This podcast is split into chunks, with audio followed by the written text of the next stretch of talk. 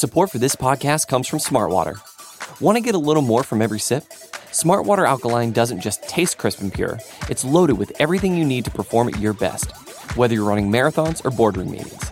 Elevate how you hydrate and pick up a Smartwater Alkaline today. To learn more, visit drinksmartwater.com.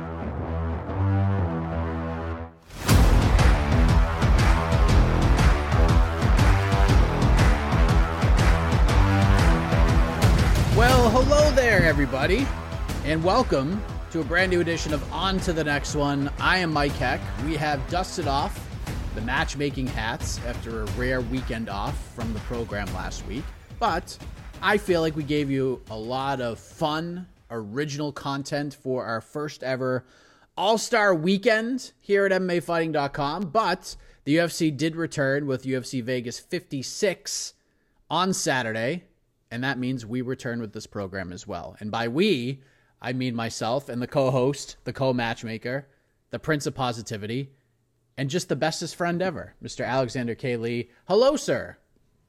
Hello, my best friend. This is weird. Like we, it's weird. We have so much time in between the actual ending of Saturday's show and our own show. Um, so we should both be well rested. I'm not because I party like a rock star, as you know. I did. I was not responsible. You know, it's a, it's a Saturday night. It's, Saturday. it's not like it's like oh UFC's over at seven. No, I can be in bed by ten thirty.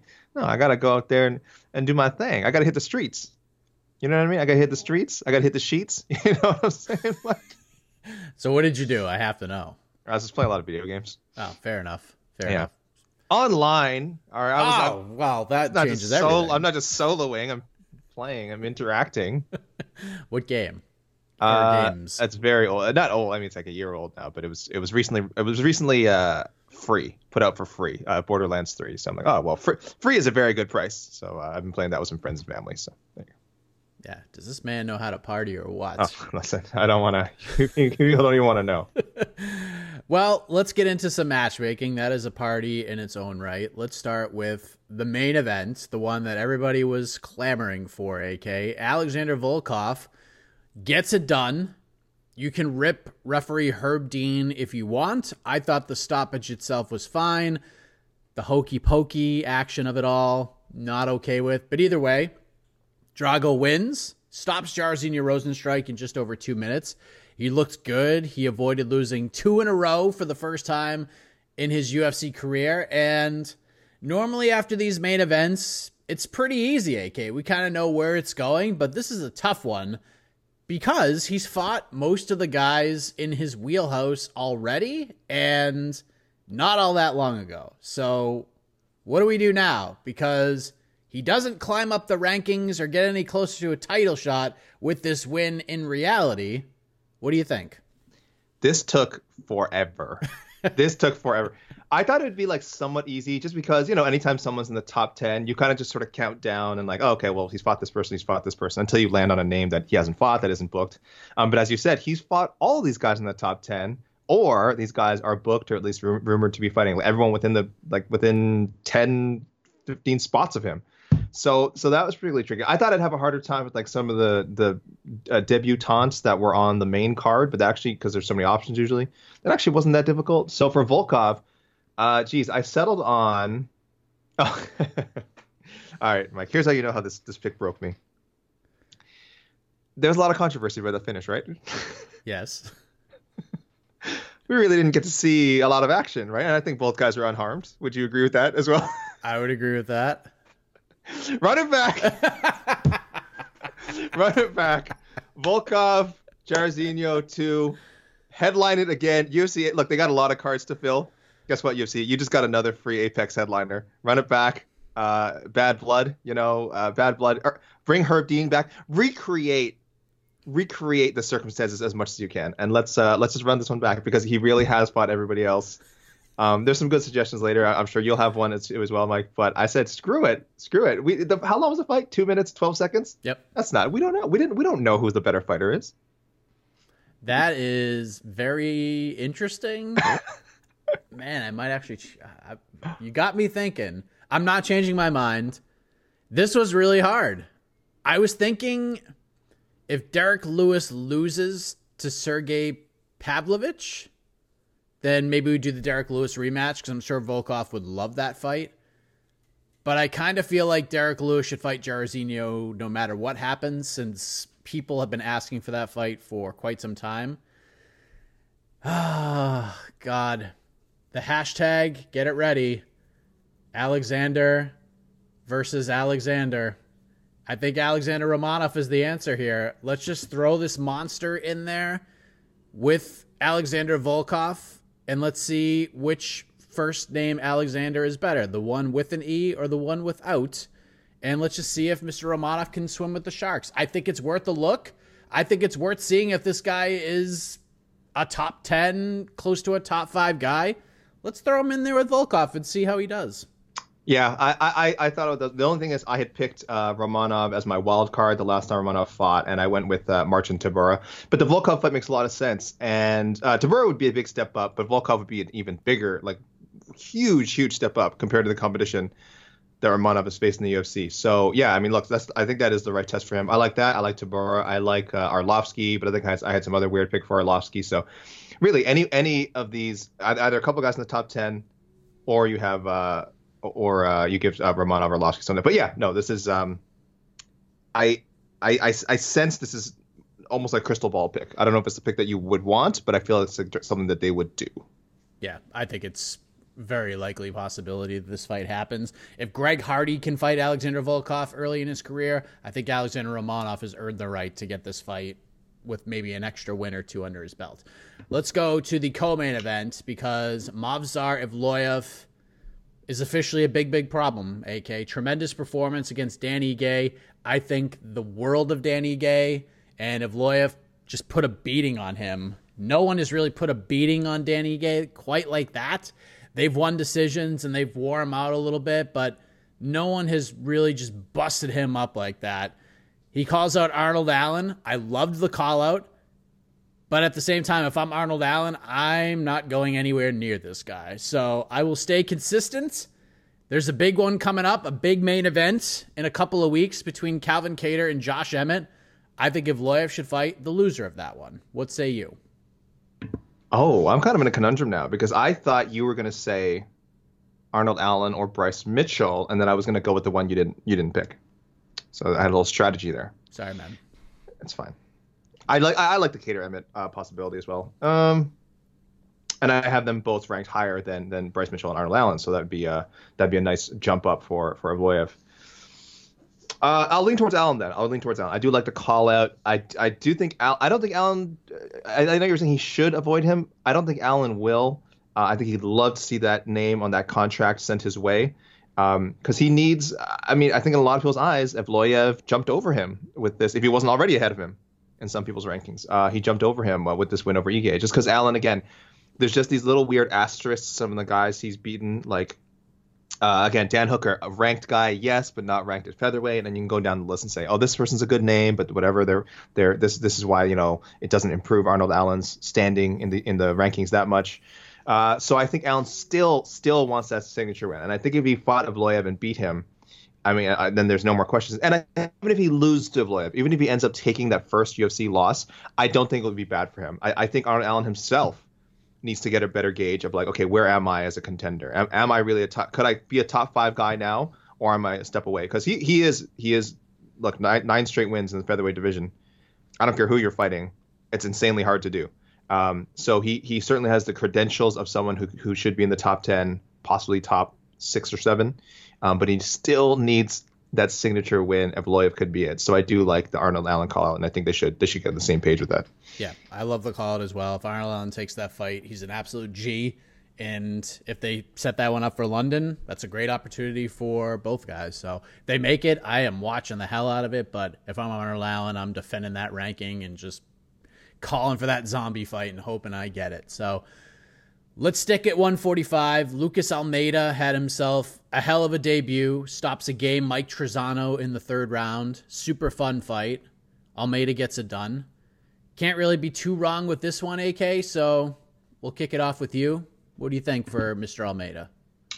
Uh, I kind of went the same direction for both uh, Lucas Almeida and Karine Silva. So a little spoiler, a little teaser, I should say, ahead of there, because uh, you could kind of match them up with other people who are, you know, have one and two, three fights in the UFC.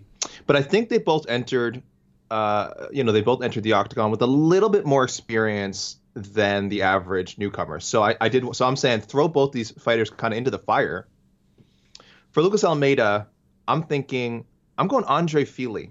Ooh. Uh, yeah, I know we're going a guy with almost 20 UFC fights against a guy who just made his debut, but the UFC has shown in the last couple of years that they are not against that. Uh, uh, again, uh, th- you know, and, and they take into account again outside of the UFC experience, as they should, as they should. So I don't know how good Lucas Almeida is, but I was very impressed. I think he's super exciting. Andre Fili, I want to see is he really trending in the wrong direction, or is he the kind of guy that he just has the misfortune of being in the loaded in a loaded division and facing really tough competition and you're going to end up you know with a 500 record or a sub 500 record so I, I and I, again Fili's really good uh, so this is a kind of a gauge for Lucas Almeida and I think also just a super exciting matchup. So uh, yeah give me give me let's try Lucas Almeida and uh, and Andre Fili like I said can't really be wrong with this one. So Tucker Lutz. Tucker Lutz good fight. Nice. I like it.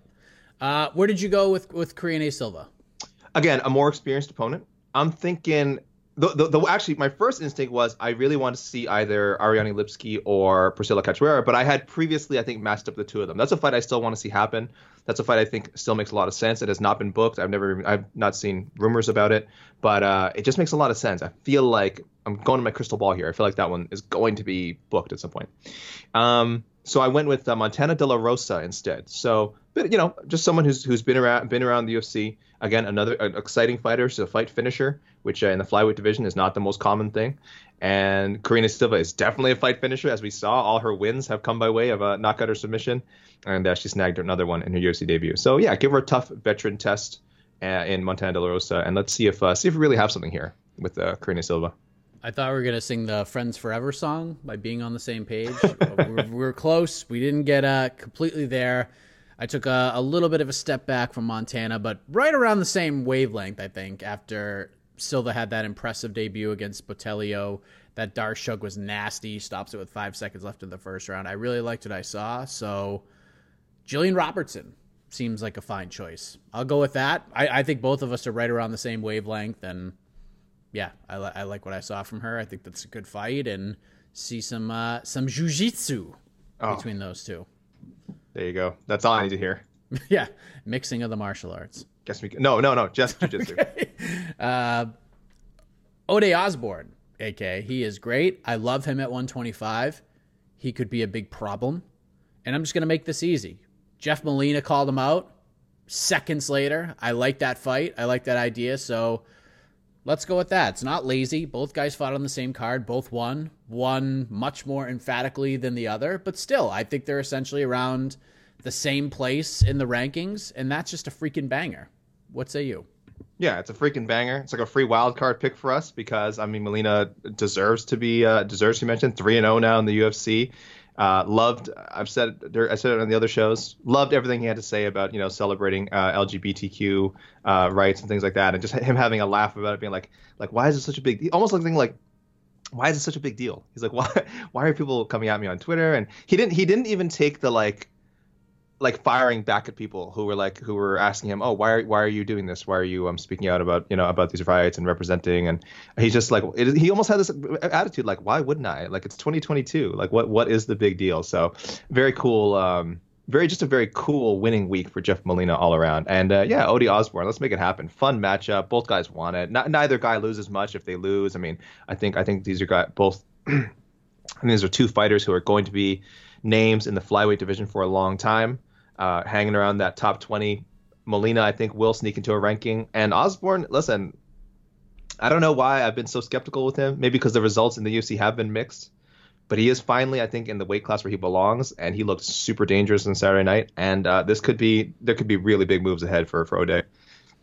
Friends forever. yes. With you everywhere. Oh wow. man! Wow. Excellent. We're on the same. All right. Page. So unofficial. Okay. So unofficially, that's our thing now. All right. like all right. It. I'm not like doing it. the full two minute song, but I figure we just. Well, we'll get sued. Yeah, we can't do that. Well, actually, we're on the about, podcast. Hour, I was about so to cut good. you off. I was about to cut you off. I was, I was like, I was like, I was gonna wait. I was like, like 30 seconds. I had like a timer 30 seconds. Like, okay, Yeah, we're not on the YouTube, so we're good. I don't want the wrath of, of Mark Paul Gosselaar. Mark Paul Gosselaar? Yeah, big uh big jujitsu guy. Okay. You might you might appreciate it. He might. The MVP of this card to me, AK, is Alonzo Menifield, and this is not even close. He stops the oh so mysterious Askar Mozharov. Vicious elbows in the crucifix. This fight was hilarious in so many ways, and he puts a bow on one of the weirdest stories of the year. So, what is next for the Fortis MMA fighter? Ah, gosh, I like Alonzo. Like you said, uh, he took care of business. he he he put a beautiful capper on yeah what was certainly a wild week as far as uh, uh, uh, uh, uh, you know what? Hey, I should I shouldn't be blamed for not getting his name right because apparently he has like three or four of them. So, uh, Moz- Mozharov. Uh, I I know you know I know Alonzo is I think 34. I don't know if he's uh, turning 35 this year, but I know he's, he was 34 heading into this fight. So it's not like there's a lot of time to like, but he's still relatively young in MMA years. So I'm I'm hesitant. I'm hesitant to kind of push him in top 15. He's only been fighting I think like six seven years. Have been pro. Um, and he's been thrown to the UFC fires, right? Uh, so I, I wish we could kind of scale things back. I, people know I'm Mr. scale back I'm Mr. Cautious. Give me. I just want to. I just want to say these names. Give me Menifield versus the Nikolai Negumereanu, Ior Poteri, Potieria winner. I should have practiced that. Uh, Igor Ihor Ihor Potieria winner. Uh, it's going down UFC 277, July 30th. Let, let's let Men- let's let Menifield possibly get some some momentum going here. Not that I'm saying he's guaranteed to beat either guy, but I would favor him over a lot of the names uh, uh, over those guys compared to a lot of the names ahead of him. So yeah, this is almost like a crystal ball thing too. This is almost like I think like I don't think they're gonna want to necessarily rush him up so quickly. Yeah, I mean, to me, the correct answer would be any 205er that wants to fight at UFC 277 in Dallas on July 30th. And who knows? Maybe one of those names falls Oh, out.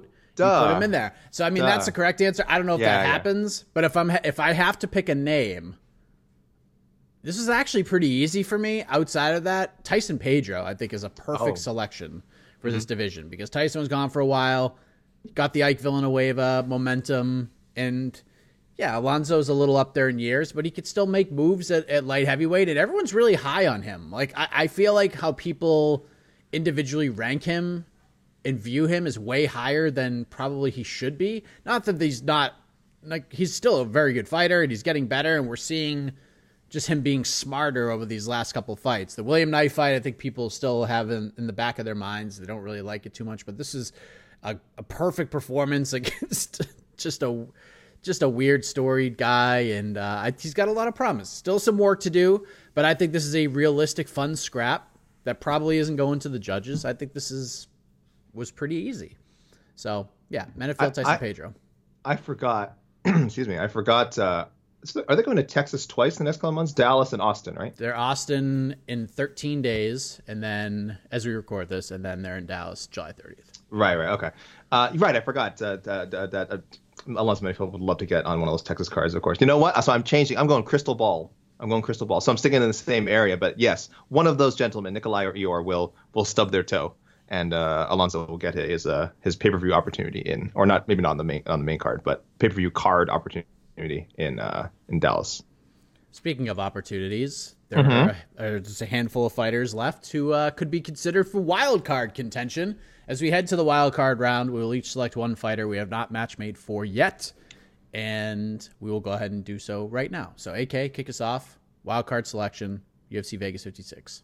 I'm going to go with sort of something one of our listeners suggested, and that's that you know all ranked shouldn't all fighters and the MMA fighting global rankings with a number next to their name shouldn't they be shouldn't they be picked? In this case, there was only one fighter out of the top two fights that has a, a global ranking number, Erin Blanchfield, number 13. So yeah, I mean, I, you know, I, I could I could have gone with any. Uh, there's a lot of good performances on the prelims, uh, and I you know could have gone Tony Gravely. Again, we kind of did Jeff Molina already. Damon Jackson always a fun one. Um, but again, she's ranked. She's ranked. She deserves to be mentioned, and I'm sure if I didn't, you would. So I'll, I'll but I'll just cover that base so you can uh, toss another name out there. Let's see. Erin Blanchfield, and this is a name. I'm I'm, I'm strictly doing this because it's ranked higher. Uh, some people might already have Erin Blanchfield ranked higher than this name, but I think Andrea Lee is, is, is a good matchup for for Erin at this point. Um, very very experienced. Again, another really tough test. I thought Aldrich was a really tough test, and she was. Again, anyone who watched that fight, I mean, Erin Blanchfield's got a lot of tape, a lot of stuff to work on. So you might even argue that Andrea Lee might be a a bridge too far at this point, based on what we saw against um, JJ Aldrich. But I don't think so. I think Blanchfield certainly has a chance. I think she'd be favored just because I think her name has so much heat behind it right now. Um, I think people might maybe not thrilled with Andrea Lee's last performance, and certainly not the the behavior of her of her corner. So I'm going, and I think Blanchfield's talent is just through the roof. Is that talent enough to overcome the experience gap? I don't know, but I'd like to see it. So yeah, Blanchfield, Andrea Lee. I appreciate you setting the table like that for me to choose somebody else, but I'm not going to. I'm picking Erin oh. Blanchfield as well wow. because I know there's going to be a lot of names thrown out there. There's going to be a lot of fighters who are ranked and have numbers next to their names that are going to be thrown out there.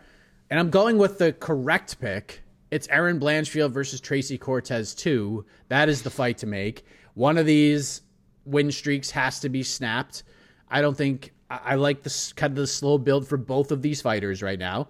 They fought before. I thought Erin Blanchfield clearly beat Tracy Cortez. The judges that night did not. So I think this is the perfect time for it. Both of them are, are very close to getting over that hump into that discussion. I'd like to see Erin get one more tough fight outside of the UFC rankings, if you will. Because I mean, I don't know if maybe Tracy is ranked in their rankings. Wouldn't surprise me if she was, but I think that's the fight. Run that one back. There's a story there. You could put that anywhere on a pay per view card, on you know on a main card for a fight night event. Like you could do a lot with that fight because both are there's a lot of hype behind both of these women. Tracy Cortez is has a lot of fans, a lot of appeal, and Erin Blanchfield is still kind of a mystery right now, but a, a, a, mystery people are very very excited about. So let's just run that one back. Like if you're gonna do it, you have to do it now. You have to do it now, I think. So let's go. Let's go, AK. I don't know if it's as urgent. I think it definitely happens someday. I just think not next. I think there's almost. I think yeah, I would almost guarantee as long as they both kind of stay in their general traje- trajectory that they will that rematch will happen. Uh, I not just not. I don't think it's next. Yeah, I just don't know. Like, I think if Tracy loses a fight, I think it's off the table for a while because I just don't see Erin losing anytime soon. So why not? Doesn't hurt anybody. Let's go. Do we have any extracurricular activities? AK? So much, so oh, much, Mike, so much. Okay, first of all, uh, with apologies to Marcus McGahey, we had a we had two suggestions this time for what to call this episode of On to the Next One, and I'm giving the nod to Chris Martin. Oh, so we have multiple people throwing in we had two people subtitles. Saying what to call. Yes, and Marcus, uh, you know, uh, your subtitle solid as always, but I'm giving the nod to Chris Martin. Chris Martin called this the the 25 and seven, no, 21 and 12, no, 19 and 12 edition of On to the next one. So, uh, a nice tip of the cap to the funniest storyline of the week, and maybe one of the funniest storylines of the year. You know what? We did the uh, we did the. A lot of people told me I did the midseason awards too early, uh, which I did mathematically. I did I did it after five full months instead of six, which is fine. And now I super regret it because we had a category what's the most memorable moment and there was like charles oliveira missing weight and francis ngannou uh, you know fighting out his uh, his what remains of his contract and, and being successful doing it those are our two big storylines I mean, the Askar Mozharov thing would have would have easily made it. Probably would have been number one. So, people, I screwed up. I screwed up. We'll make up for it at the end of the year if we do a moment's recap, because the, I mean, this was just so so funny and enjoyable. Uh, don't lie about your records, fighters. Come on. All right. Uh, I do want to give out some points. You want to get some points? Jay Donaghy. I don't even know if he remembers this. One of our e- uh, regular emailers. You know, uh, Mike, there was a lot of what, what was your pick for Paddy Pimblett after uh, the last UFC London? Hernandez. Hernandez. Oh, and I love that. We had so many picks. I, I I think Jay is the only one who nailed it. Jordan Leavitt, UFC London, July 23rd. I went back and checked my records. Jay Donaghy, uh, Paddy Pimblett versus Jordan Leavitt. It's the fight. That's a fight they wanted. So, well done. A solo point for you, sir.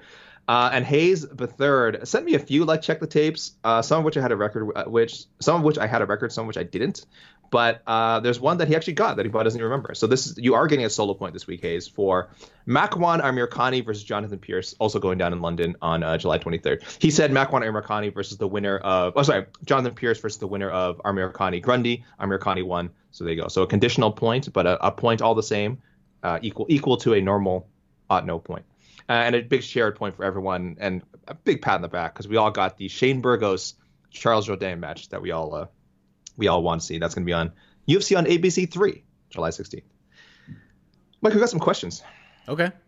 We got some questions, and, and they're good ones too. If they if they were if they were due to, obviously I wouldn't read them. First of all, uh, big congrats to at Nicklinville on uh, Twitter, who says he made it into Michigan State Medical School. So well done, Excellent. well done. And there's uh, two questions actually. Uh, Mike, you and I are both East Coasters. Uh, and he wanted to know he's never he's never lived in a place where it snows. He says, uh, or even gets below 20 degrees Fahrenheit. So, do you have any advice? I told him wear as little clothing as possible. I said it's uh, uh, you know to acclimate yourself naturally, right? That's my that's my advice. I mean, all your years living in Boston, once winter came around, you just like you just like stripped down, right? Yeah, it was uh it was tank and speedo weather Mhm. for me. Um yeah, just I mean, look, it's gonna be cold, it's gonna be snowy. Snow is awesome, cold sucks. like to at least the way I look at it. I mean, I moved, so I don't have to deal with that anymore, but it, what I didn't move because of the snow. I moved because of the cold. I I would rather 2 feet of snow with 25 degree weather than no snow and 2 degree weather that's what we're getting a lot over these last few winters. So I couldn't wait to get down here to South Carolina. So yeah, if just enjoy the cold, get out and enjoy it. Maybe pick up a winter sport, skiing or snowboarding if that is in that area. Some sledding, snow tubing, uh, all of these fun activities, and also find a nice area to walk around and find lots of warm restaurants and or bars to enjoy yourself and suffer through the cold weather with others just like you. And you know what? You know what, Nicklinville, you're you're uh, you're in medical school anyway. You should you should be you should be bundled up inside studying for the next four Exactly. years or eight years, however long it takes to become a, a doctor. I wouldn't know. Never came close. Or play video Uh, games with AK. Yeah, you know what? Yeah, well, I'll hit you with my gamer tag. Uh, okay, and, and Nicklinville also had a question. Uh, he saw some behind the head shots in the Tony Gravely fight. You know, incidental, right? I mean, you know, a guy gets knocked down, you're throwing the punches, and he said, "This is," he says, "This is my wince moment in MMA where I genuinely don't like the action, uh, even more so than low blows. He doesn't, he doesn't like those either. He says, I know they're both illegal, but still happen just due to the nature of the sport. With that said, is there any type of strike submission move that is legal MMA that you guys don't like? And on the opposite end, is there any move that you guys feel should be allowed? Hmm. So I mean, I, I think I think the the latter question is probably easier to answer because I mean the 12-6 and I think knees. I think you should be able to knee no matter what. Like I, I'm not. I know there's people who advocate like soccer kicks. I don't love those in MMA fights. Like they're crazy to watch. Like Carlos Condit do it when he never did them before. But as a whole, I don't love them. But I hate the I hate the knees to a grounded opponent rule. I think you should be able to throw knees to a grounded opponent. That whole like just the the points of contact on the ground like Oh. that that sh- that stuff annoys me. And let me tell you, if people want to like, you know, people always say how much wrestling dominates modern MMA, and it has for you know what twenty something years, maybe even before that. If you want to see that, if you if you're tired of seeing guys kind of just hanging on to single legs and just you know you know get uh, getting their take down block, but just still like uh, just gripping and staying down. If you want to see that stuff, boy, you legalize knees. You're going to see a lot of wrestlers have to be more careful about uh, about going all in for takedowns because guys will get fight defending fighters will sprawl and just smoke the hell out of the guy attempting the takedown with knees to the head. So uh, I agree. I, I think it would level the playing field a lot. It, it would it would substantially change the game though. I think it'd be jarring how much it would change um, who's like how, how competitive certain fighters are in MMA. Yeah, I, I and and I agree with that. But I mean, and then the legal MMA move you don't like. I mean, God, it's not supposed to be legal, but apparently you can grab the fence all you want and not lose points. So no, listen, that's my yeah. answer to the second part of the question, Mike. That's that's that's my what what what move do I feel should be allowed? I tweeted this yesterday. I'm like, just make it legal. They're not calling it anyway. They're not taking points away. It, it's I think it's really more of a safety thing anyway. I, I mean, there is certainly a, a, a sportsmanship, uh, not sportsmanship, but like a uh, wanting you know people to defend takedowns honestly and not make use of the apparatus. But the other thing is, I think it, it is that fence. If you if you had people like grabbing all the time, you would definitely have at least two fighters a year suffering like some severe finger injury, like getting their fingers shredded, like a a tendon or something in their finger, like shredded from just like trying to grip onto the fence and being pulled away from it.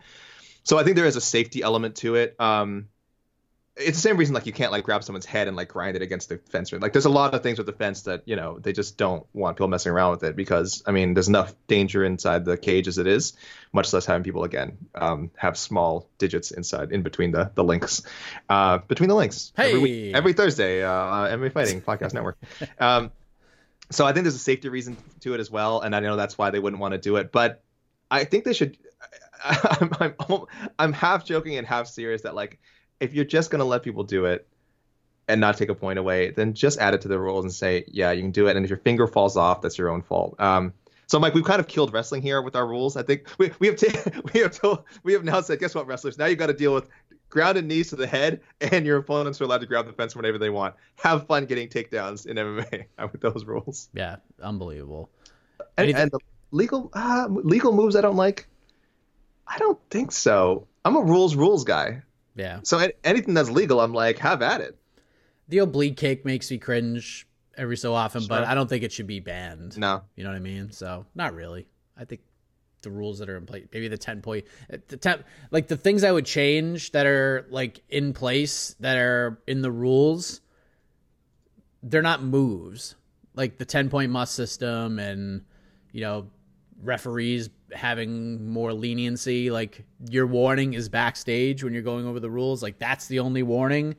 But that those aren't moves. So yeah it's tough question to answer from the from the former end but yeah i think you all know where i'm getting at. I yeah. was pissed about the refereeing on, on saturday's card. Nick i will dm you if i think of uh, if i think of a good answer for that. Uh, chris martin chris g. Martin excuse me not the lead singer of coldplay. Chris g. Martin uh, asked. He said this is more of a question for heck, heck of a morning. Uh, three times a week on it's three times a week, right, Mike? Yes, new start time starting this week, and 10 a.m. Eastern. Time, yes, new start time, people, 10 a.m. ET. So still bright and early, just you know, uh, a little bit easier for uh, I think the West Coasters to maybe to maybe tune in because yeah, that's the one you complaint. That's the one complaint we have right? on the show that it's too early and people can't get on live. Yeah, you get a lot of East Coasters and uh, international, a lot of international callers. But I do think, all right, West Coasters, Seven? Can you handle 7 a.m.? Is that too hard for you guys with your sunshine and margaritas? All right. I'm sorry. I'm sorry. That's my own. That's my own thing. I'm sorry.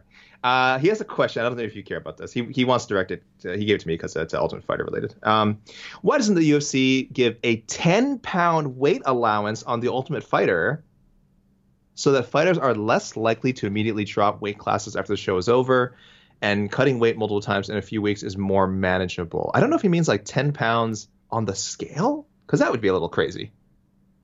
Yeah, that would be insane. Do you want to be an effing fighter? Like, come on now. We have people gaming the system with one pound. Imagine a ten pound allowance. Like you'd have some, you'd have some pretty wild. I think I know what he's getting at, but I will say, Chris, I, I think that's a feature, not a bug. Uh, them allowing them having fighters um, compete like a bug. I don't think they care. I don't think it, it, does not bother the UFC at all when they do a heavyweight um, season as they are as they are uh, this season, and then like uh, six of the eight fighters drop down to light heavyweight. They don't care. They, it, it, doesn't matter to them. Same when they did the featherweight season. They they were they knew they were not building a uh, women's excuse me women's featherweight. They knew they were not building a women's featherweight division.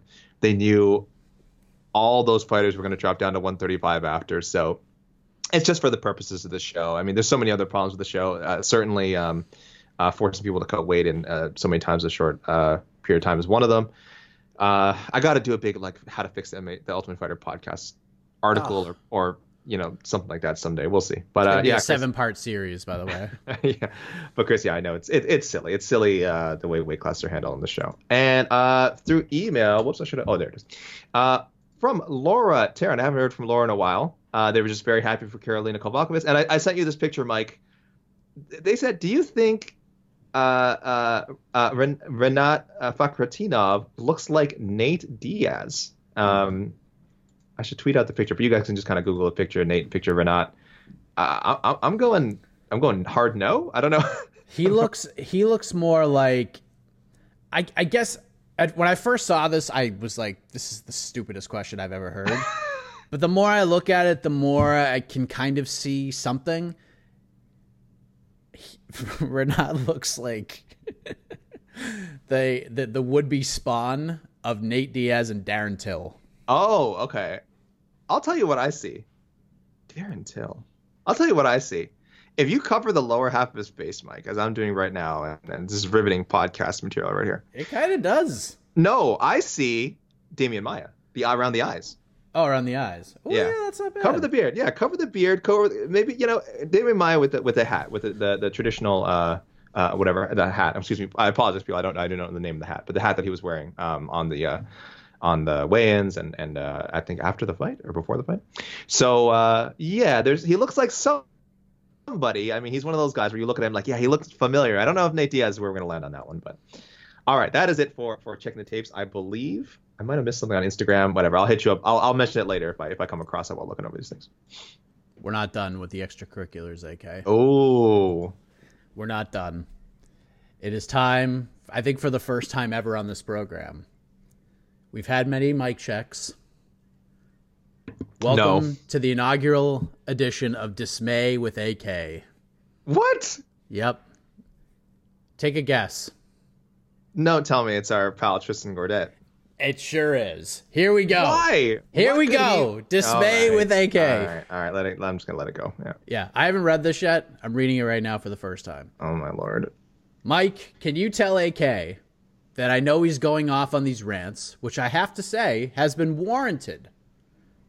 See, he's giving you props because you do have to defend yourself, but I do have to say it feels like a setup that I know it's coming, especially for the Otno episode after UFC Fight Night, Dos Anjos versus Fiziev, where he will be sounding like former Jets linebacker Bart Scott, screaming, quote, to all the non-believers, to all the non-believers, which obviously will be towards me, saying, quote, I told you Marina Moroz is on another level than Erin Blanchfield. So when the MMA Fighting Global Rankings come out on Wednesday, August 3rd, since Moroz will fight next month against Eubanks, and obviously he feels Moroz will win, he will disregard everyone's vote on staff, putting Moroz in the top 15 of the women's flyweight division, feeling so vindicated. Also, if Barros does face Blanchfield at some point and wins, oh my goodness, AK Lee will be insufferable and will not let up. Yes, Mike, don't let AK fool you. He said he doesn't ride the hype train when it comes to prospects, which is true, but he never said he doesn't go all in for a fighter in general.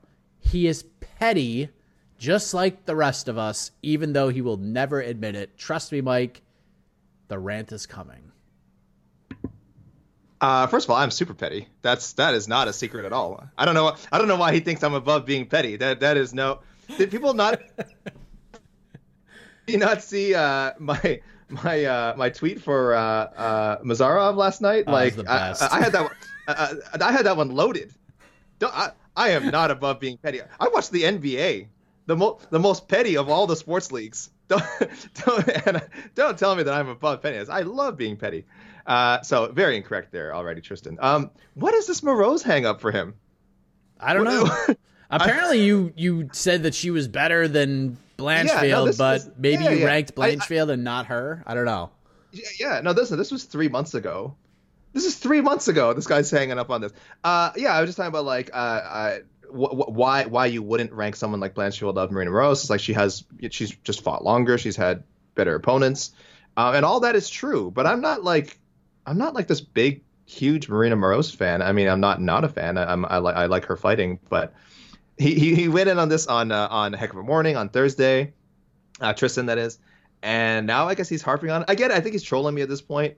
Uh, I'll, Tristan, you're way more all in on this Marina Moroz talk than I am. Yeah, I think if she beats Sijara Eubanks, uh, that'll be a big feather in her cap. Uh, might might get her ranked. I'm not sure.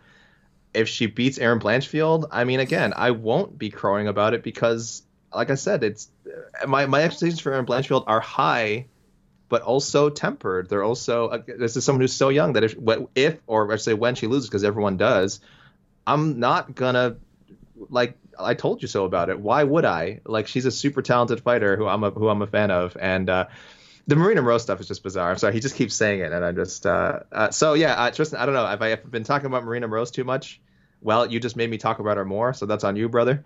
Um, I, I look forward to her fight with Sijara Eubanks. I don't know how I'm going to rank them after. It depends how if, if she wins, uh, which is not a guarantee. Sijara Eubanks is a really tough stylistic matchup for her. Uh, it, it, and if Moroz wins, if it's by like a, a close decision, that certainly won't make me shoot her up the rankings. Maybe a finish, maybe a finish would be would be more convincing. That would give her uh, four straight wins. nothing to sneeze at in this division.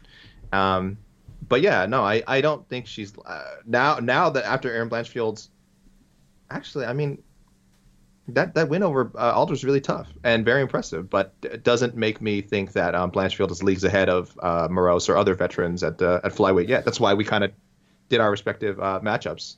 Uh, Mike, I went with um, I went with uh, Andrea Lee, and then you said, and Mike, you said Tracy Cortez rematch. Tracy Cortez, Tracy Cortez rematch. Yeah, and, and I'm down with both those. We, we're, we're still testing where this person is. So, uh, Tristan, thank you for you know, pay. Tristan, Tristan does pay attention to what we say, and that is I really appreciate that because um, we t- we say a lot of stuff. so for someone to go into in that much detail is always welcome. But uh, yeah, I'm not that hung up on the Marina Moroz thing. We'll see. You know, listen, we'll revisit it. We'll revisit it. I think he's right though. The conversation is not over. The conversation is not over. I probably will be um, talking about her more in uh, next month when she actually fights. He has the memory, and, and I mean this super complimentary. Mm-hmm. He has a memory like my nine year old. My nine year old, you say something, he remembers everything. Like I told him. You mean me? Yeah, you so he had he had you're welcome. He had his um they have these like ceremonies in his school and oftentimes getting him to school is the hardest part of the day. He just doesn't like get up and he's not ready to run out the door. It's it's a process getting him out. So I told him that hey, it's the last week of school. If you just get up and go to school and don't cause any issues, I will wear a full suit and tie I actually said I would wear a tuxedo to his ceremony.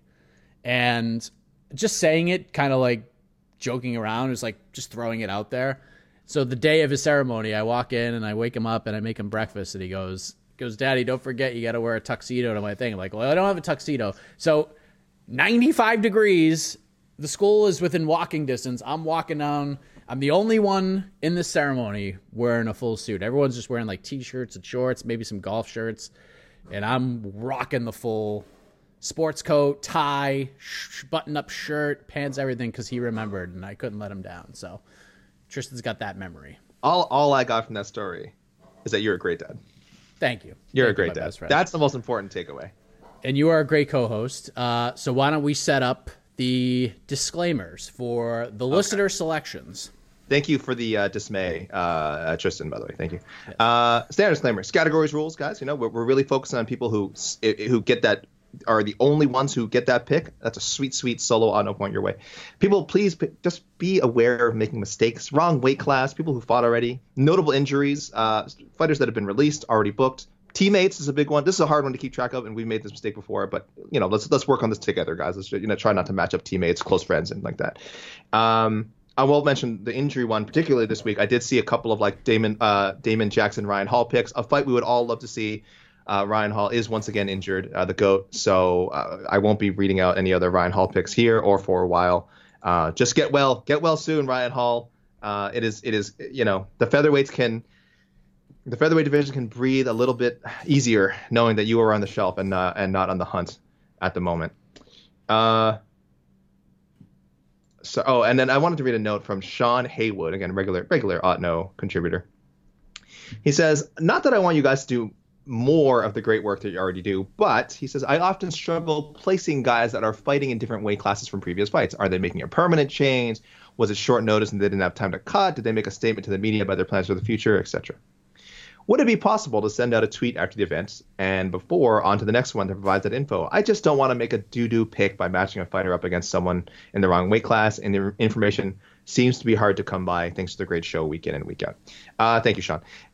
Uh, uh, no, first of all, we're not doing that. Um, we're not doing any more work. Uh, answer that part of the question.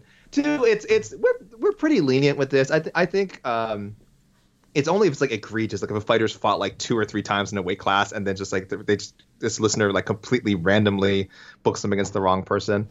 Um, and again, worst comes to worst, we usually don't call people out. It just means we don't read the pick, uh, at least in my case. So we're lenient with it. I don't think we need to give you guys a heads up. Again, it's pretty easy information to find, and uh, yeah, sometimes in the case of like a Brian Kelleher, it's confusing. It's like he keeps taking fights at featherweight, but obviously he's a he's a bantamweight. He's just not cutting weight for some of these. Kevin Holland. Uh, Kevin Holland's. Uh, listen, that's why he was banned from the show. We did that for the listeners, for listener safety.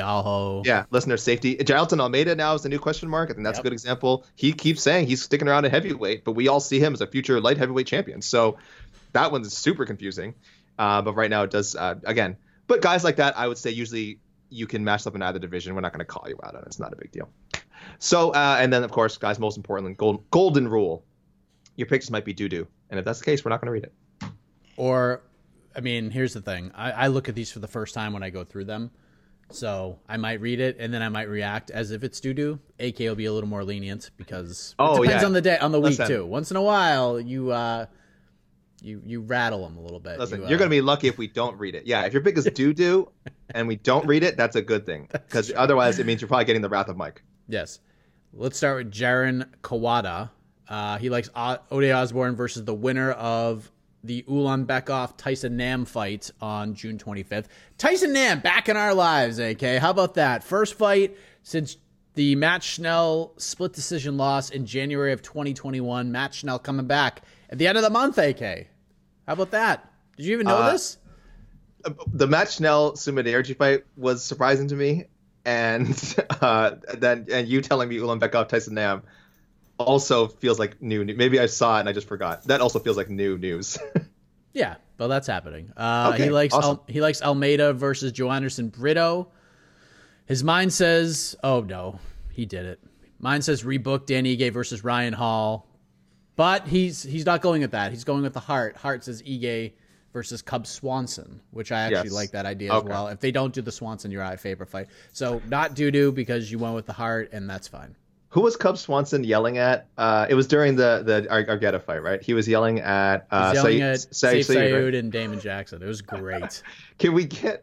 I think someone suggested. I'll get to it. I, I'm pretty sure. Did you? I'm, I'm sure you'll get some Damon Jackson Cub um, suggestions, which I feel like has to happen now. Yeah, that's a great point. Uh, he also likes the Alonzo Menifield Tyson Pedro there. Great. Yes, Uh. Todd Vire sent in a message. No picks. He just said, please show some love for Tony Gravely on Otno this week. He deserves some.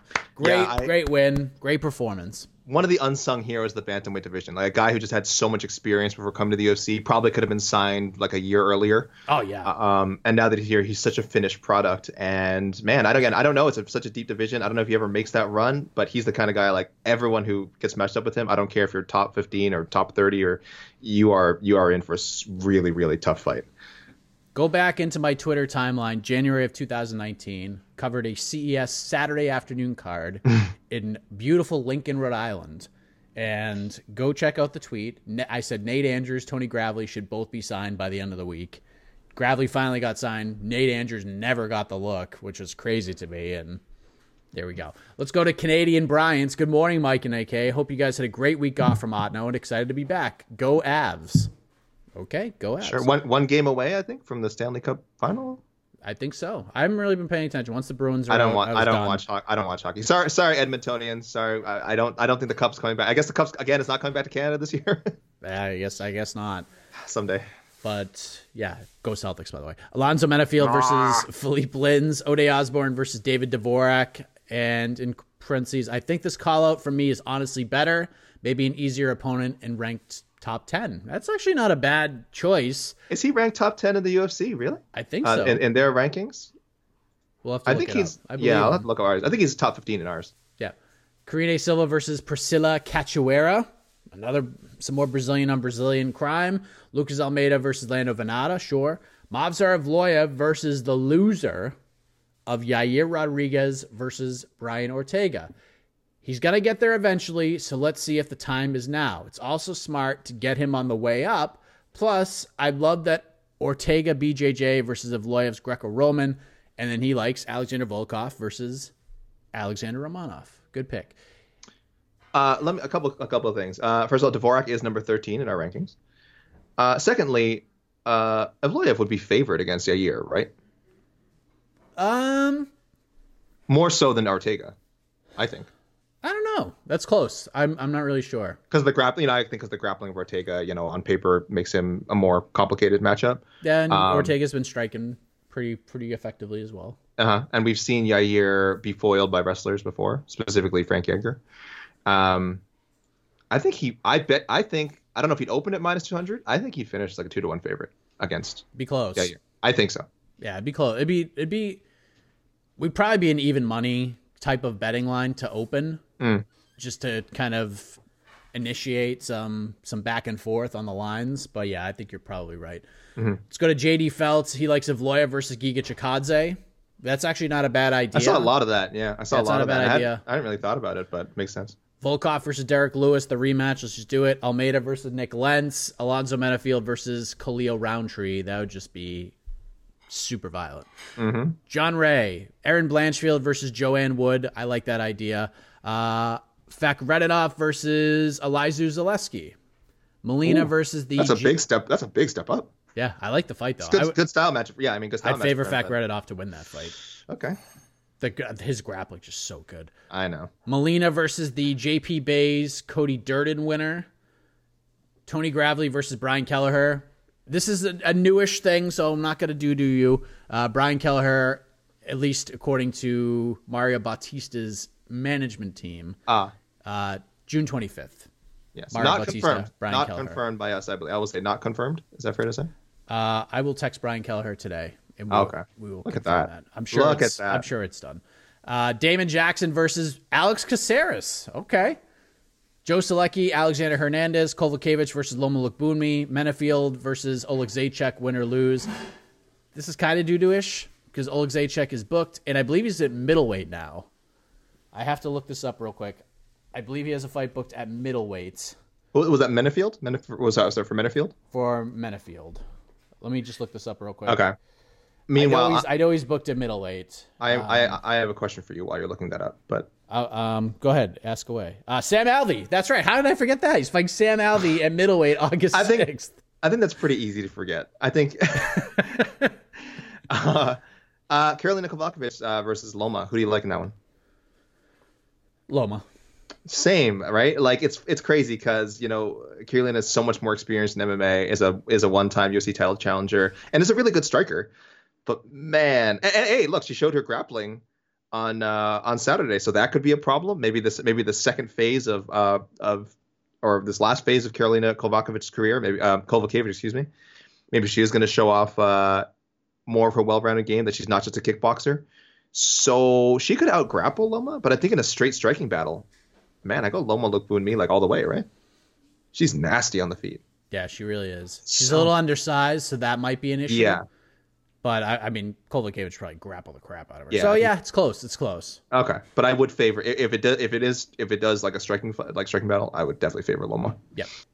Ode Osbourne versus the loser of Nam Ulanbekov. I think Ode deserves a little better than that. How did I how did I not know this fight wasn't was happening? It's I'm happening. always I'm always checking if Tyson. I swear I checked earlier this morning that Tyson Nam was fighting, and I I, I guess I, I don't know I must have missed just misread it. Okay. Uh, Silva versus Carolina, Almeida versus Daniel Pineda, Evloev versus Bryce Mitchell, Rozenstruik versus Daukaus, Volkov versus the Lewis Pavlovich winner, regardless. Chris London, Evloev versus Topuria. Let's just go ahead and do it. Topuria throwing all sorts of shade at Evloev. it was awesome. Uh, undeserved, but kind of awesome. Maybe we build that fight back up. Ige versus Erosa. I don't think that can happen. I love the idea, but I think those two guys probably have epic sparring matches multiple times a week at Extreme Couture. So I don't think that's happening. Uh, Almeida versus Bagdasarian. Sure. Silva versus. How about Silva versus Aldrich? Uh, yeah, you could just do that. I and I could see them doing that. I feel like that is Aldrich's role now in the UFC. Fair or not, is that she is this again? She's she's a, she's a litmus test. She's a litmus test, and um, unfortunately, she is susceptible to being finished, and that's why you throw in there with the Blanchfields, Barbers, and maybe Karine Silva's, and even if she can come out and have a great first round, and she's always in danger of just kind of her opponent turning it up and, and putting her away. Solecki versus Claudio Puelles. Gravely versus Davy Grant. That's fun. Damon Jackson versus Darren Elkins. Benoit Saint-Denis versus Jim Miller. I assume that's after Jim Miller fights Bobby Green at UFC 276 on July 2nd. And then, Fakhretdinov fights what's left of Neil Magny when Shavkat is through with him. Just so much confidence in Shavkat Rakhmonov and well deserved, if we're being honest. Uh, what do you what do you think of? I didn't pick this because I already I think I picked something else for Elkins on another show. What do you think of Elkins versus Lucas Almeida? I'd watch it. Again, huge, huge, enormous gap in UFC experience. But I think after seeing that wild fight with uh, with Trizano. I think they're like, could he recreate that with Elkins, the master of sort of getting hurt early and coming back? And it could be another wild one. So I, I love it on, on paper. I, I know. Ignore the records, like as far as the UFC experience goes. I love that one on paper. Gerard Biagin, Rozenstruik versus Blagoy Ivanov, Evloev versus Korean Zombie in Abu Dhabi. He's just saying go right for TKZ. Do it in October. Hopefully TKZ will have enough time to get back. Danny Ige versus Sodiq Yusuff. Ode Osbourne versus Bruno Bulldog Silva. Menifield versus Grishin. Karolina Kowalkiewicz versus Angela Hill. I think a lot of people are on that train. Damon Jackson versus the winner of Seungwoo Choi versus Josh Culibao. I forget when that's happening. I forgot it was happening. Uh, I forget when that's happening. Benoit Saint-Denis versus Manuel, uh, Manuel Torres. Erin Blanchfield versus the winner of Cynthia Calvillo versus Nina Nunes. That, so that okay, that fight is happening, right? That's the one that uh, Brianna Fortino was originally involved as uh, one of the one of the opponents, right? Earlier on, and then Yes. Fortino was supposed to fight Jessica Penne, and now Penne's fighting the now debuting, now former Invicta champion Emily Ducote. So that's two matchups that Fortino was tied to, and she was she has was then like not, and now is no longer. Yep. Okay, very confusing. Okay, great. Yes, and what do you think of this, AK? Joe Solecki versus the winner of Paddy Pimblett versus Jordan Leavitt. Joe Solecki versus the winner of Paddy Pimblett versus Jordan Leavitt. Okay, timing works out. Obviously, again, we're only about a month. Uh, well, I should say more closer to two months away from six weeks. You know, let's just be specific and say six weeks away um, from that fight. Joe Solecki has now. I'm, I'm digging deep into my rankings here. Joe Solecki, four and one in the UFC. Okay, that's pretty damn. That's pretty darn good. Uh, so I have I have him ranked well above Jordan Leavitt. And the loss Paddy was a Pimblett. very competitive fight with Jared Gordon. So I have him ranked well above. Again, once you get out of the top 30, I mean, it's pretty close cluster. I mean, from 30 to 50 to 60, it's not like, or say mid 50s, it's not like that big of a gap. I have Joe Solecki at 28 in my UFC only rankings. I have Jordan Leavitt at 55. Paddy Pimblett just ahead at 50. It makes a lot of sense. It makes a lot of sense. And if, if people actually want actually want to see Paddy Pimblett move up the rankings, a win over Joe Solecki would be really impressive. I would favor Solecki pretty heavily, and I say this as someone who thinks that Pimblett's actually pretty good. Um, I like that. Who's who recommended this? Uh, this was Gerard Biagin. I like, I Gerard? like the Oh. suggestion. A regular, of course. Gerard, yeah, Gerard, one of our one of our, our regular odd no contributors. Uh, well done, Gerard. I, I do love that one. I would favor, at least right now, I would favor Solecki against both of those guys. Mm-hmm, I feel like Paddy would probably have the advantage on the feet, but I feel like Alex De Silva is a better striker than Paddy Pimblett. I think he's a more powerful striker than Definitely. Paddy Pimblett, and he's Yep. a way better athlete than Paddy Pimblett. so, and, and Solecki took his best stuff. I mean, listen, if the points weren't taken away, this is at best a draw, but you know, you, you can't cheat 48 times in a round and not get a point taken away. You should have had Forty-seven times. multiple. Yeah. Forty-seven times. You can. Yes, 47. But once you get to that 48th, we're taking that point. We're taking Suck. that one point. Oh, you guys all suck. Uh, I miss you, Jason Herzog. Come back to us. Let's go to Marcus. He's got the graph ready to go. And the Lewis Pavlovich matchup has a lot to do with this this main event from this past Saturday. He likes Volkov versus the winner of that fight, Jairzinho versus the loser of that fight. He likes Evloev, Bryce Mitchell, Almeida, Vannata, Silva, Gatto, Osbourne, Molina, Menifield, Roundtree, Blanchfield, Andrea Lee. He's with you on that one. Mm-hmm. And then we close out with Tino Alvarez, Almeida, Vannata, another one there. Silva versus Cachoeira, Menifield, Tyson Pedro, Karolina Kowalkiewicz, Loma Lookboonmee, another one there. Damon Jackson, Julian Erosa. I'd watch the hell out of that fight. Benoit Saint Denis versus Rafa Garcia. Not a bad pick. Tony Gravely, John Castaneda. Uh, Fakhretdinov versus Preston Parsons. Slow build, I guess, for Renat. And then another Erin Blanchfield versus Andrea Lee. So back to you, AK. There's some steam there.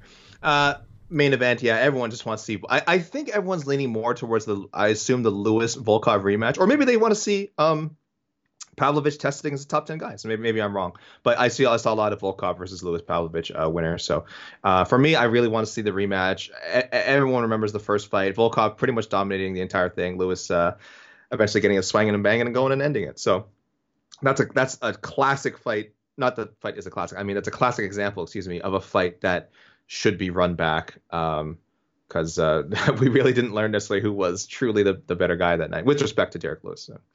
Um, if people were kind of split, I saw between Evloev Chikadze and Evloev Mitchell. I saw some Evloev Arnold Allen too, of course, but I think people really like the stylistic matchup with uh, Bryce Mitchell, so I understand that. Uh, also, probably yeah, Menifield Grishin has it was this, it feels like this was bo- Menifield Grishin and Menifield Cutelaba. He's never been booked to fight either of these guys. I guess not. Maybe just come up on Otno a lot. Maybe, maybe every yeah. time Menifield fights, it's it's it's, it's Cutelaba, it's Grishin. It's one that's, their schedules are probably like lined up. Um, and more so than Andrea Lee, I saw a lot of Blanchfield people kind of going with Blanchfield's call out. Uh, uh, Jessica Eye, Maycee Barber, winner, winner slash loser, one of them. Um, UFC 276, July 2nd. I agree, smart call out and um, uh, very logical. Yeah, I wouldn't be surprised if that if that happens. It's kind of kind of in the works, and UFC's just just waiting to see how that one goes. All right, on Twitter, uh, Footy9999 uh, has been on the show before, but not sent in picks. I believe this is their first picks, and they're saying Volkov versus Tuivasa if he loses to Ciryl Gane. Uh, about that is rumored to be taking place at um, UFC Paris September 3rd. I think they would want that for the headliner. Again, nothing's nothing's official yet, nothing confirmed, um, but it does appear they're heading. That's that is in the works. Uh, I mean, I should just say this doesn't count because Tuivasa is going to knock Ciryl Gane out, right, Mike? I shouldn't even I shouldn't even entertain this this hypothetical. Yeah, it's a terrible idea. no, I don't know. Uh, yeah, listen, I think a lot of people are expecting Tai Tuivasa to lose to Ciryl Gane, but uh, I honestly think I, at first I hated this matchup. Like I really hated it. There were a lot you, of suggestions after Tai's win over. You're talking Tuivasa Gane. You don't. You yeah. Don't like oh, I God, I hated it so much. I'm like, please don't do this. But I was also in the camp of if you're gonna give Tai Tuivasa a title shot, just do it now. Like if you can't get Jon Jones Stipe in, in yes. over the summer, just give him the interim title fight and against whoever, like whoever's ready. Like if Stipe can't fight till September, but Jon can fight in July, just do Jon Jones versus Tai Tuivasa for the interim title. Like give this man okay. the freaking opportunity. Sure. And then they went in a completely different direction. But the more I think about Tuivasa and Gane the more I feel like Tuivasa has a chance to win. Because of course he does. I mean, if Gane fights, if if Gane fights him like he fought Jairzinho Rozenstruik, he'll win and win. He'll win all five rounds, and it will not be all that competitive. But I just feel like coming off the loss to Francis, and him being so young in the sport, not having experienced being on a big stage and falling short against a guy with one leg who wrestled you to win the title in such a shocking fashion. I just don't know what his headspace is going to be like. There's a very good chance that being in Paris, first UFC event in Paris, maybe he'll just be so ramped up for it that he gets in a slugfest with Tai Tuivasa. And if that happens, I would favor Tai Tuivasa to come out on the other end of that. So it just depends. I think I give Tai Tuivasa more of a chance now than I did in February or March after Ty beat Derrick Lewis. I like it a little bit more. Listen, I, am a coward, and when the time comes to make my official predictions post for UFC Paris, I'm I'm going to pick Ciryl Gane by decision. I admit it. Gone by decision. I mean, on the you know prop will probably be like minus six hundred or something like that. Like a, a, everyone expects him to just pick Tai Tuivasa apart for five rounds. I I get it. Uh, that's that's that you know based on what we've seen from both guys, a distinct possibility.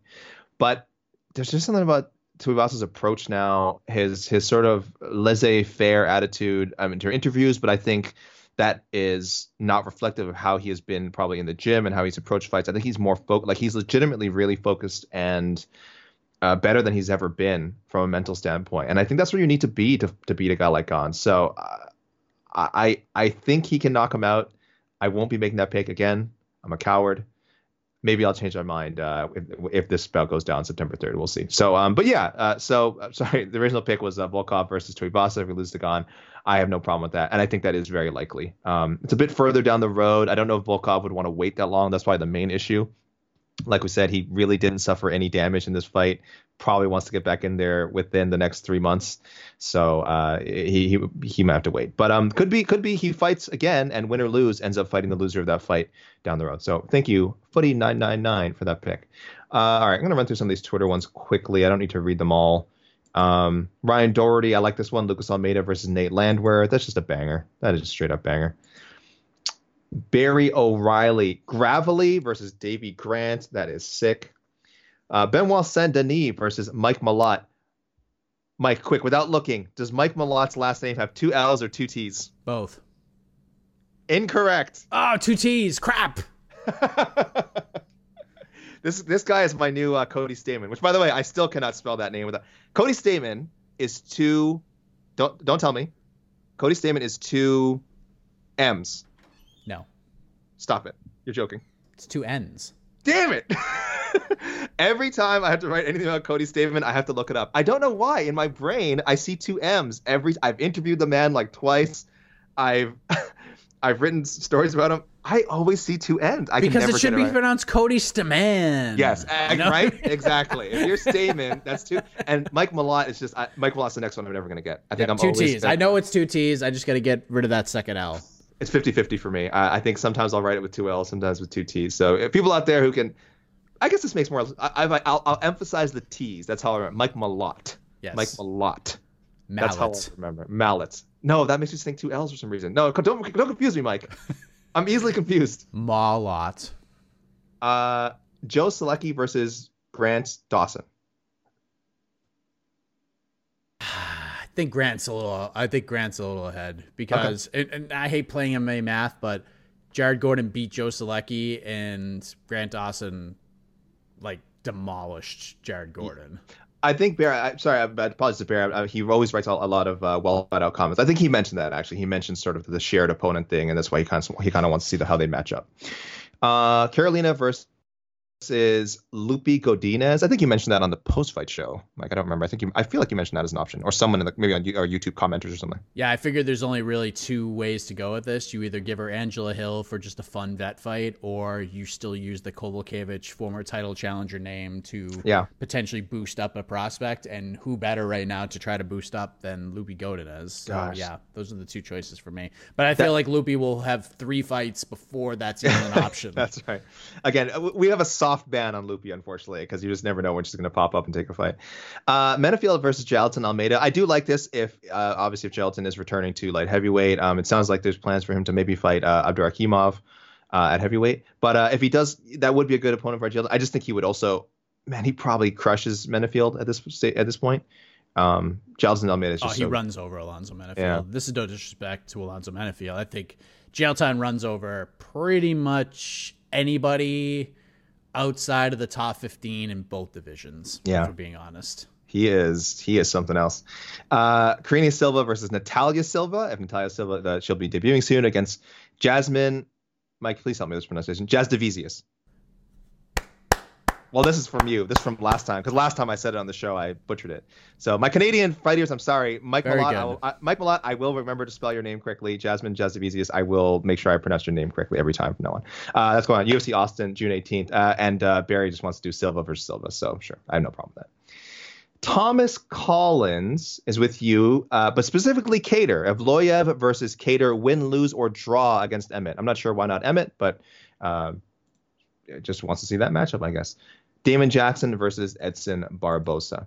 Uh, Dax at Pike Putt. So uh, he's thinking Almeida at heavyweight. Oof. Volkov versus Jason Almeida. If if he beats Shamil Abdurakhimov again, R- rumored to be going down September 10th. You're shaking your head. No, I, I'm not like mad at it at all. That's probably. I mean, that's pro. It's it's to me. If Volkov waits that long, I don't think Volkov wants to wait that long. He said, "Listen, I fought for two minutes. Like, I just want to turn me right around. Let's go. I want to fight ASAP." I just don't know if that's going to be there for Jailton hmm because I think Volkov will probably have something on the books. But if not, and Romanov can't go, then yeah, that's it's going to be one of those two guys. I think honestly. I was gonna, I was going to say similar to the Tuivasa possibility that is in September. That is quite a ways away. That's a long long time to keep Volkov on the shelf. And again, he's probably ready to fight next week if he had to. Um, Ige versus Frankie Edgar. I know I don't like to read Edgar matchups, but really the question was, do you think Ige can drop down to 145? He's pretty fit. He doesn't look like he's carrying a lot of excess weight. Um, maybe height wise, he's five seven, so he's not like super tall. He's not like a super tall featherweight. Again, I, I obviously I don't know enough about Ige's diet, fitness, just body in general to make a call. Do you do you think uh, bantamweight drop is possible?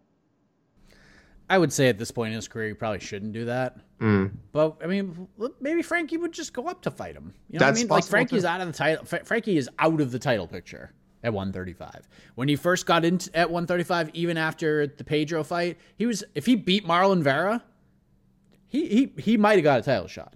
Like he was that close. But now he's he's he's out of it.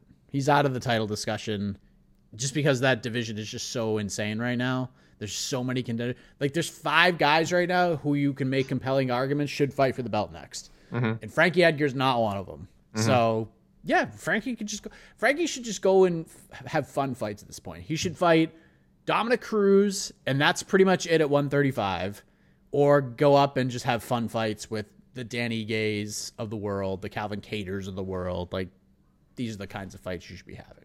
He should also not fight anyone who's had a knockout uh, victory in the last four years. Okay, I think so. Ige's out. so and so yeah, and so is Taylor. So- oh, I, Ryan I it is next year. Wait, do you want to? I would never want to see Frankie ever fight Calvin Kattar. Hell no. What? No. Why? Why would you do that? What about Frankie Edgar versus Ryan Hall down the road? Down the yeah, line? of course. I mean, look, that's magical. I mean, I, I don't want to see. Uh, boy, I'd be very conflicted. Uh, I don't want to see Frankie Edgar get his leg torn off, but I mean, maybe that's what it takes to get him to retire. Maybe maybe uh, it'll be a, a mercy. Um, oh, I just have to call this one out. Menifield versus Kennedy Nzechukwu. Big X. I believe they're both Fortis MMA guys, if I'm not mistaken. Yes, they are.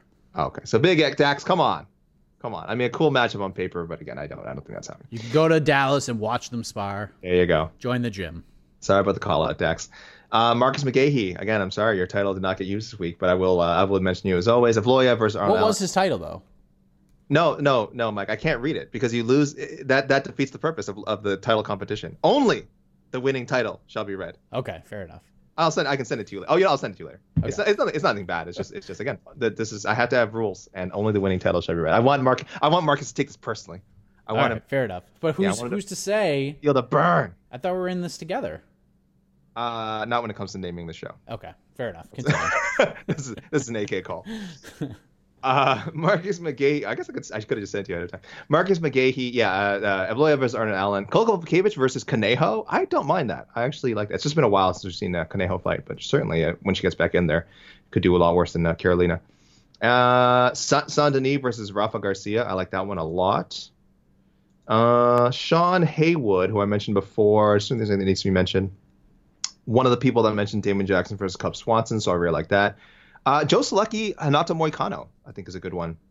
Not bad. Uh, Yeah, he's with me with Karine Silva, De La Rosa, Lucas Almeida versus Derek Minner. I think Minner is dealing with a concussion though, so that's one of those things where boy, we just don't know when he's going to come back. Um, hopefully, hopefully soon. Hopefully everything's okay with with Derek Minner, but that's not a bad matchup. Stephen Brighter had a couple of good ones. Jeff Molina versus Malcolm Gordon, and Lucas Almeida versus Melsik Baghdasaryan. So some deep cuts there.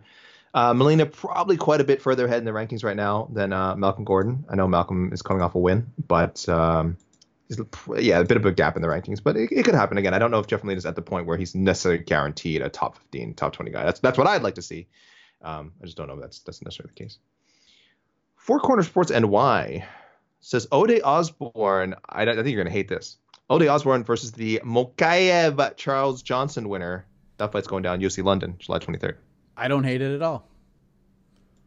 I don't hate it at all. It just depends, like what you want to. It just kind of depends on, because like I said, I'm very high on Mokaev. You don't need to rush him, like I said, and some people disagree with me.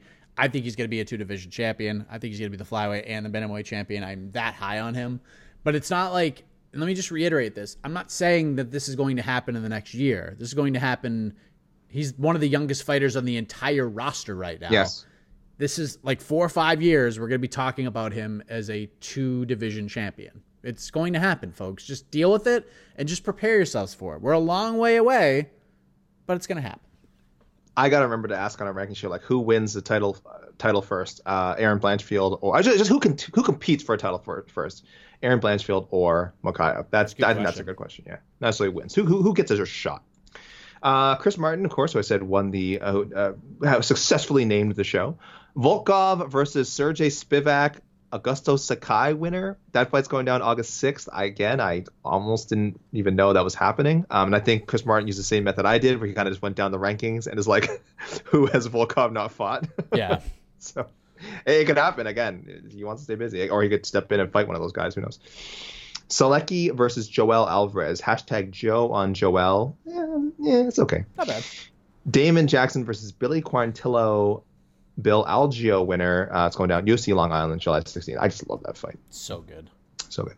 Hayes the third uh, said, "Yeah, screw it, Volkov Romanov." Yep. I mean, again, I, I don't know if there's a way to avoid it. Uh, what else we got here? Solecki versus the Fajeda Drakkar Klose loser, UFC 277, July 30th. Gravely versus Alejandro Perez. Yeah, I like it. Uh, at Emilio Plays, Blanchfield versus Eubanks Moroz winner. Emilio Plays obviously wants to get in on this whole Moroz controversy, so okay. Uh, Kowalkiewicz versus Jin Frey. Excuse me. Uh, Vanessa Demopoulos winner. I just had a typo there. And he he also likes Menifield Pedro, uh, Karine Silva versus Shanna Young, and Volkov versus Arlovsky. Part of me wants to see that, kind of like a passing of the torch, uh, Belarusian to Russian. I mean, it's not the same thing, but I kind of want to see that. I feel like the fight has to happen before Arlovsky retires. Maybe if Arlovsky wins one more, he gets that fight. All right, let me quickly go to Instagram. My my Instagram freaks. Uh, uh, I have not I have not vetted these, so uh, I'm, I'm, going off the, the cuff here. Dad Jackson says maybe Lucas Almeida versus Bruce Leroy. I don't mind that. I'll go to CJ here. I have Loya versus Bryce Mitchell. Someone's always got to go. Kowalkiewicz versus Cheyanne Vlismas. Does Cheyenne not have a fight? Cheyenne does not have a fight. Oh, okay. Uh, yeah, big experience. Really, with with Karolina, I feel like she she could possibly fight anyone just because she's at that point of her career where she's not a contender. Clearly, she might be on her way down, uh, way out, excuse me, out of this out of MMA. So maybe they want to try and see if they can, um, as you kind of alluded to earlier, have someone get some shine off her name. Um, Dylan shoots Evloev versus Korean Zombie. I mean, you know he would love to have that one. Uh, everyone is everyone is trying to get that.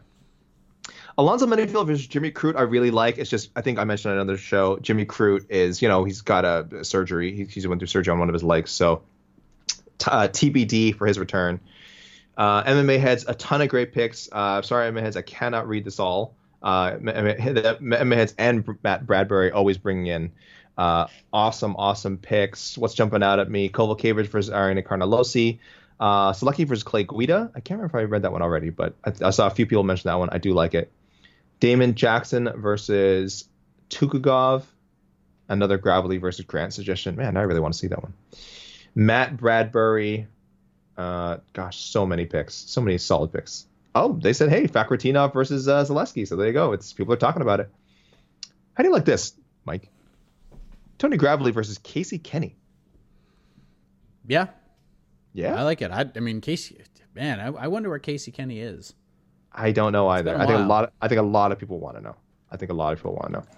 Uh, James Sherwood wants to know first did Zhumagulov, uh, get robbed uh, again guys I really have to watch that fight again I do apologize I was not actively scoring what was on I was working on some other uh, fight night related things um, but uh, people seem to think so we saw him made decisions looked like about 80 percent of the media members thought it was a uh, Zhumagulov win so everybody but one picked Zhumagulov everyone but who Everybody but one person. So I think it was thir- oh, one person. 13 okay. of 14, I think, picked Zhalgas. And I think there was a couple of like, or not more than a couple of 30, 27 uh, Zhalgases. So yeah. Uh, controversy for sure. Again, I don't think I'm doing an official Robbie review, but uh, we'll see. We'll see if I get a chance to watch it um, before the weekend is through. Um, Fakhretdinov versus Sergey Khandozhko. There's a name I haven't heard in a while. What's wow. up I just forgot he fought recently. Benoit Saint Denis versus Jai Herbert. Damon Jackson versus Dan Hooker. I don't think Dan is sticking around at. Um, I, I think he said he's done. Gotta, he's done at 40. Gotta go back to like. Yeah, it just wasn't a good idea to go back. Uh, did we already say Joe Solecki, Alexander Hernandez? What's your thoughts on that? Sure. Sure. Fine. hard sure. Yeah, it's fine. And last one on IG, Brandon Haley, uh, Blanchfield Cortez to uh, El Jefe versus Bruno Silva. Wait, which one's El Jefe? this is how you know my, my brain is Jeff starting Molina. Oh, that's a good nickname. Uh, Ode Osbourne versus David Dvorak, Karine Silva versus Luana Carolina. And I got one email that I wanted to save for last. From the Otno coin collector himself. He says, First of all, what a 6 out of 10 card that was. No, Otno coin collector, that's not how the gymnastics scale works when I set a gymnastic score, that is the peak. So you would say this is a six out of six or a six out of six point four. It is not not every card is out of ten. Guys, do MMA fans not watch gymnastics? I I find that hard to believe, Mike. Uh, guys, do you not watch gymnastics? Um, no. So I said this the the peak score was like a six point four, and I do think it came close to hitting that 6.1, 6.2 because it, it was a decent card for what it was. Uh, no, Coin Collect, I'll call him OCC, wants to say, first of all, uh, Herb Dean stopped the fight correctly. Biggie Boy was hurt, falling to his side, not engaging with his right hand, falling. I agree with all that. Saved him some brain damage for sure. Yes, again, shaky stoppage, but er, uh, shaky stoppage, early stoppage, but correct stoppage. Uh, I'd also like to say, this is why I say this one for last. OCC very generous. All the proceeds from this week's Odd No Points will go to finding uh, Mozharov a new promotion because he is trash. OCC's words, not mine. And more than likely, he will convince them that he won against Menifield. So, uh, yeah, yeah, listen, uh, burn the tapes, right? Uh, and I'll read out all their picks. I, I, just, I got such a chuckle. Uh, Volkov versus Pavlovich, Lewis winner. Evloev versus Thug Nasty, Bryce Mitchell. Only because Ryan Hall's knee is busted. So I think, um, I assume OCC means he wants to see Bryce Mitchell, Ryan Hall. Uh, not, not necessarily Ryan Hall, uh, Movsar. Though that'd be fun too. That would be. Ode Osbourne versus Zhalgas. Uh, Jeff Molina versus Matheus Nicolau. Oh, I like that. I don't know if Nicolau has a fight booked.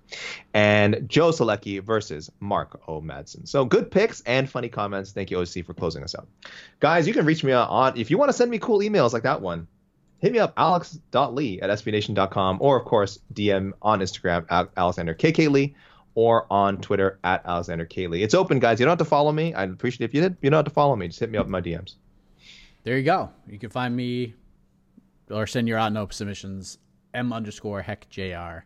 Uh, just a reminder once again, heck of a morning now 10 a.m. Eastern on the MMA Fighting Twitter Spaces. So West Coasters, get ready. It is a pay per view fight week after all, so we will have a lot to talk about. No excuses. No excuses No not to listen excuses. now. 7 a.m. guys. It's not that early. You're getting up. You're getting up for. I would hope you're getting up and getting ready for work around that time. So, and and having a nice having a nice breakfast with with Mike's voice. Uh, and what what days is it again this week, Mike? Uh, it'll be Tuesday, Thursday, Friday, and Tuesday, guess what? Thursday. Little Oh, it- spoiler, little spoiler. You're getting Florida Mike for at least two of these shows. Oh baby. So I'm gonna be in a great mood. I'm gonna be in a great mood. Uh, of course, UFC 275, June 11th, this Saturday, as you hear this, in Singapore, Glover Teixeira is going to submit Yuri Prochazka in the Mike, first we round. are we have been all in. This is big. This is big. We've been all in, saying you know as soon as people were, were anointing Yuri as the as the uncrowned king at 205, I think you and I were part of that group pushing back like, whoa, hold your horses, jujitsu, hold your horses, please. I told Jon Anik about my pick on the interview that will air sometime this week on the YouTube This is channel. This is a big Uh, fight. he for us. reacted to uh, to that in his own way. He couldn't make a prediction, obviously, but No. Uh, Valentina Shevchenko, another step towards all-time greatness, taking on Taila Santos, massive favorite. We get the rematch between Zhang Weili and the returning Ioanni and Jacek, three rounds. Which I'm a lot kind of people okay are- with it. I am too. So is Anik, by the way. One, the less brain damage for these women, the better. Two, as we saw with Michael Chandler and Gaethje, sometimes when you have the three rounds, you go. I, I mean, I don't know how they could go harder than the first fight, but knowing that they don't have to save anything for two more rounds, it could be even more intense. Yes. Uh, Rogerio Bontorin versus Manel Kape.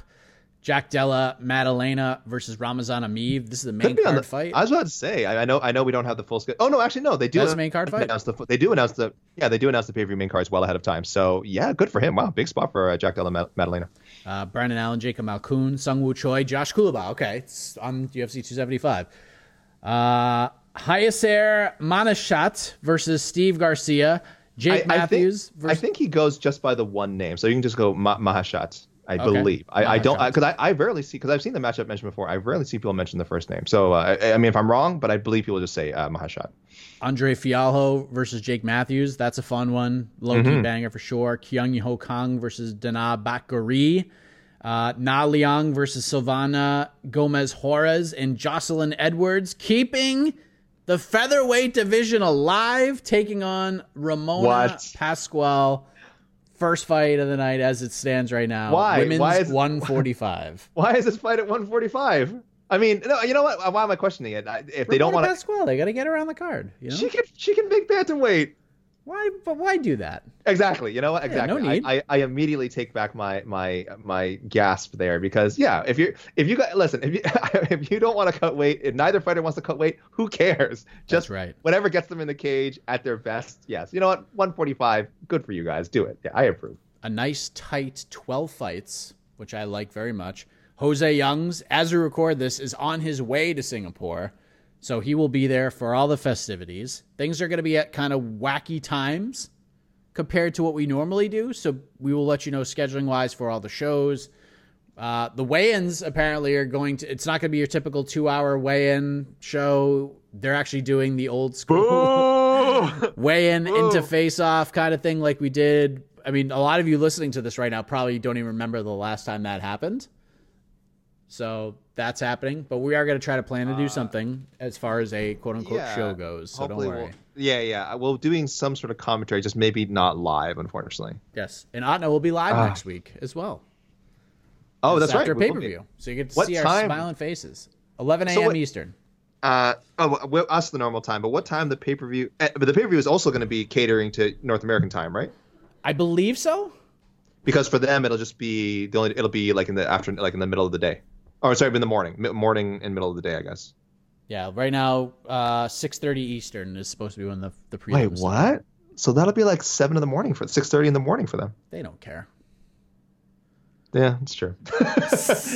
I mean, So we're getting- they want to rock it, if they want to, if they want to reverse it, and we start at 6:30 a.m. Eastern, Oh. I'm fine with that. They could fun. absolutely do that. That'd be so fun. Be I would love. Yeah, that, that- talk about a heck of a morning.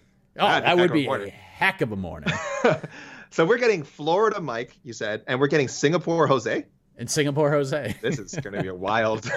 it's going to be a wild week. Yes, and it's going to be a Jedless week. He's on vacation, so the Oh, takes dear. will be uh, a little more medium. So there you go. Well, I don't know. Maybe I'll step it up. Ooh, damn. There's a teaser for you. But we got to get out of here. This exit has taken so long. But thank you all very much. UFC Vegas 56 in the books. UFC 275 going down this Saturday. Glover Teixeira will have a successful title defense against the dangerous, scary Yuri Prochazka when he submits him in the first round. And remember where you heard it.